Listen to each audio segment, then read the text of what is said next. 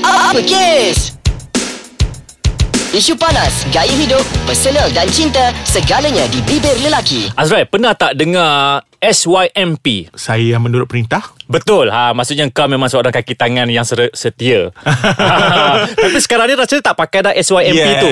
Saya yang menjalankan amanah, Amanah kan Ha-ha. ha, Jadi bila kita sebut perkataan Saya menurut perintah Saya menjalankan amanah ni Dia sangat sinonim Dengan situasi pekerjaan Ya, dan dia juga adalah sangat sinonim untuk menunjukkan pekerja itu sangat taat kepada bos dia. Maksudnya Ya. bos tu, majikan tu bukanlah individu. Ah, tak semestinya individu maksud aku. Majikan tu boleh jadi juga agensi yang kita bernaung. Betul Ah, namun Ah. ada isunya ketaatan yang kita berikan itu kadang-kadangnya tidak dibalas dengan Alah. yang sepatutnya. Sedihnya Azrai Tapi biasanya Azrai Okey. Kalau kita cakap tentang isu saya yang menurut perintah Selalu Okey. kita akan cakap daripada perspektif pekerja Ya. Tapi hari ni kita mungkin Kita ni sebagai pekerja Kita ni kan uh, Orang kata kuli-kuli kan kan. Kita nak cakap daripada aspek uh, ketua Ah, eh, tapi aku ketua aku tak boleh lah macam tu. Ah. Eh, eh, Eh, amboi, tak kan? adalah. Maksudnya, Okey. Kau, kau bos-bos Eh, tak adalah Kau ni aku saja je Sebab aku malas nak cakap topik ni Okey tak apa Aku, okay. aku rasa macam menarik Sebab kita melihat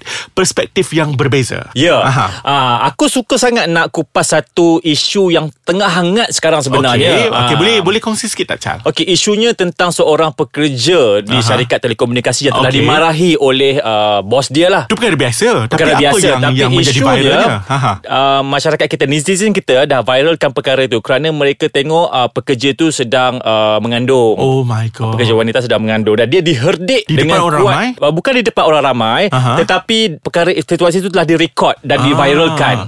Diherdik Isunya tidak Tidak apa Tidak perform ke Okey, atau tak isunya adalah atau? dia tidak mencapai target pasaran lah. Okey Ah, Chal, jadi- Apa susah Kenapa perlu nak mengherdik Itulah masalahnya. Kau bos Kau merancang Jadi benda yang kau rancang itu tak tepat Ataupun mungkin tak efisien Maka Kau ubahlah rancangan kau. Biarlah pekerja itu jalankan. Nama pun dia pekerja Jadi dia tak boleh merancang. Ya betul tu. Aha. Dan sepatutnya Aku melihat begini Azrai uh, Memanglah mana-mana agensi pun Ada masalah. Aha. Ada Memang akan ada lah Tak boleh lari daripada masalah Mhm. kan?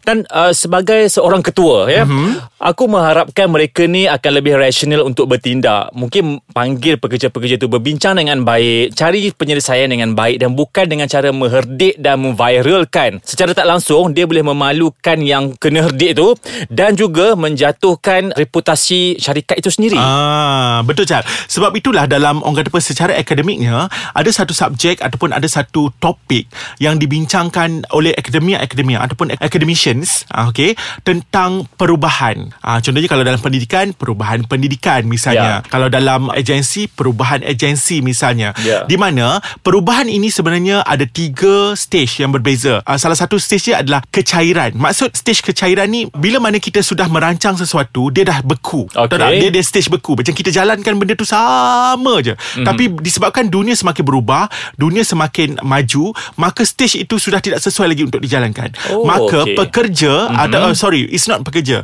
Maka bosses Perlu untuk memikirkan Bagaimanakah cara yang terbaru Dan terkini Untuk menjalankan Semula Ataupun merangsang semula Kejayaan agensi tersebut Maka Ya. berlakulah stage kecairan Dia mencairkan semula Ya. Dia punya Orang kata apa Cara-cara untuk melaksanakan SOP lah SOP Okey. Standard of procedure Dekat company tu dekat, mm-hmm. Ataupun dekat agensi tu Dan akhirnya Mereka bekukan semula Standard of procedure Oh, Ah, begitu ya? ah, Yes ini uh, Memang ini adalah secara akademiknya Oh, Berlaku okey. Ah, Jadi Orang kata apa Suatu agensi Perlu ada seseorang Yang ahli fikir sebenarnya Ya, dan Ha. mereka ini adalah orang yang sangat bertanggungjawab ya untuk mengawal seluruh Ya. keadaan syarikat itu. Betul. Kan? Okey Azaz, selepas ni aku nak kongsi dengan kau tentang macam mana bos-bos ni yang suka sangat kacau-kacau pekerja-pekerja ni di waktu waktu malam, waktu Ih, tengah lepak-lepak aku nak off minggu. handphone sekarang.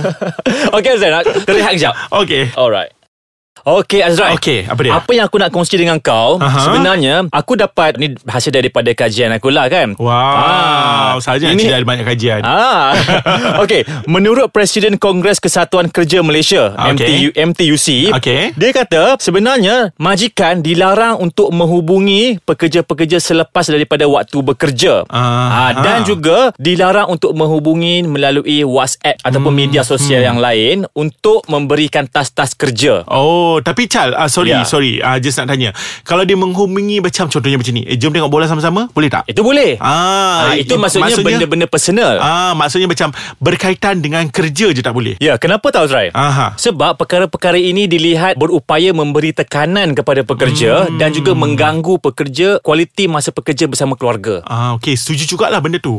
Sebab Ah. ah. dia macam ni, sama juga situasi macam okay, aku lari sikit topik boleh tak? Ya, boleh. Macam ah, dulu orang kata apa dalam sistem pendidikan kita tidak membenarkan guru-guru mm-hmm. ini untuk memberikan tekanan kepada murid dia. Ya. Tekanan dia macam ni, menjeling ya, tak boleh jeling pelajar. Betul. Once kita jeling pelajar sebenarnya dia memberikan ketidakselesaan kepada pelajar tu. Betul. Jadi once pelajar itu rasa tidak selesa, maka dia sudah tidak lagi mahu belajar dengan cikgu tu. Jadi dan menyebabkan proses PDP iaitu proses pengajaran dan pembelajaran ataupun sekarang ni sekarang dikenali sebagai uh, pengajaran dan pemudahcaraan ya. uh, terganggu. Betul. Ah, nampak tak? Ah. Berbeza kan dulu dengan sekarang Yes, kan. yes, Ah, yes, yes. Jadi dulu kita- tu kalau Aha. ikutkan aku ni siap kena berdiri atas bangku, kena uh, Betul, berlari dekat Chal. padang, kena macam-macam lah. Tapi Chal Secara logiknya betul lah Chal Untuk macam kita Berbalik kepada isu Pekerjaan Ya. Untuk kita rasa Seronok bekerja Seronok merangsang Kita punya Apa eh, Seronok merangsang pula Bahasa pun boleh. ya, Boleh lah kan Seronok bekerja Dan akhirnya merangsang kejayaan Di agensi tersebut Ya. Kita perlukan rasa seronok Kita perlukan rasa macam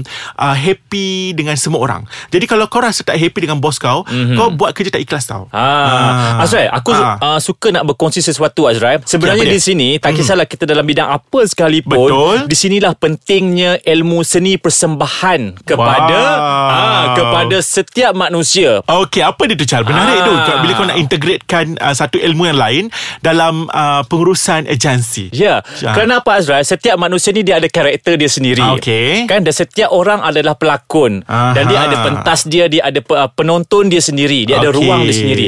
Jadi kita sebagai bos lah katakan, Okey. kita kena tahu membaca karakter setiap Ah. pekerja-pekerja kita.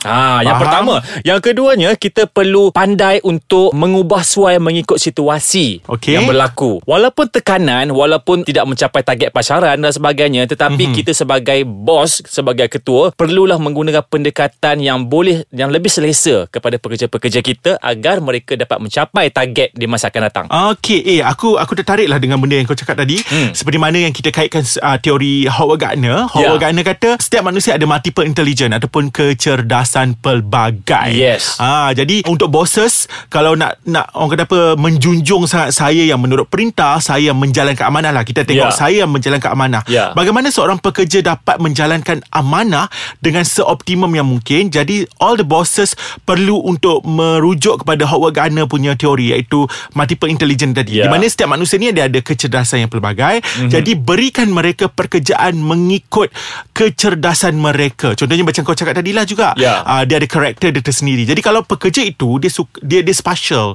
Maksudnya dalam uh, kecerdasan pelbagai tu ada special. Maksudnya dia suka pada ruang. Jadi dia pandai menghias. Takkanlah kau nak bagi dia pasal linguistik iaitu buat uh, teks ucapan. Ya. Jadi dah tentulah dia tak akan perform. Dia tak akan menjalankan amanah itu dengan baik. Jadi all the bosses selain daripada uh, orang kata apa mengambil ilmu seni persembahan tadi Betul. uh, kena menjunjung juga teori die kecerdasan pelbagai agar anda dapat me, orang kata apa membedah potensi pekerja anda dan menjadikan pekerja anda dapat perform semaksimum seoptimum yang mungkin. Aku sangat setuju Azrai Aha. Sebab Azrai secara hmm. logiknya Kalau kita berselesa untuk bekerja Seronok nak bekerja Okey. Bos tak perlu cakap Kau buat overtime hari ni Kita sendiri Ya, akan buat betul. Kita sendiri Wala- akan ah. rasa nak bawa balik kerja tu Buat kat rumah Sebab kita seronok sangat Ya nak buat betul betul betul. Ah. Contohnya macam kita lah. Macam Eh, kita- kita lah. Ha, macam kita Kan? seronok nak datang recording. Seronok. Ah, walaupun sebenarnya macam Ah. mengantuk drive semua kan lepas balik uh, kerja pergi library ke whatever semua bagai tapi kita rasa seronok untuk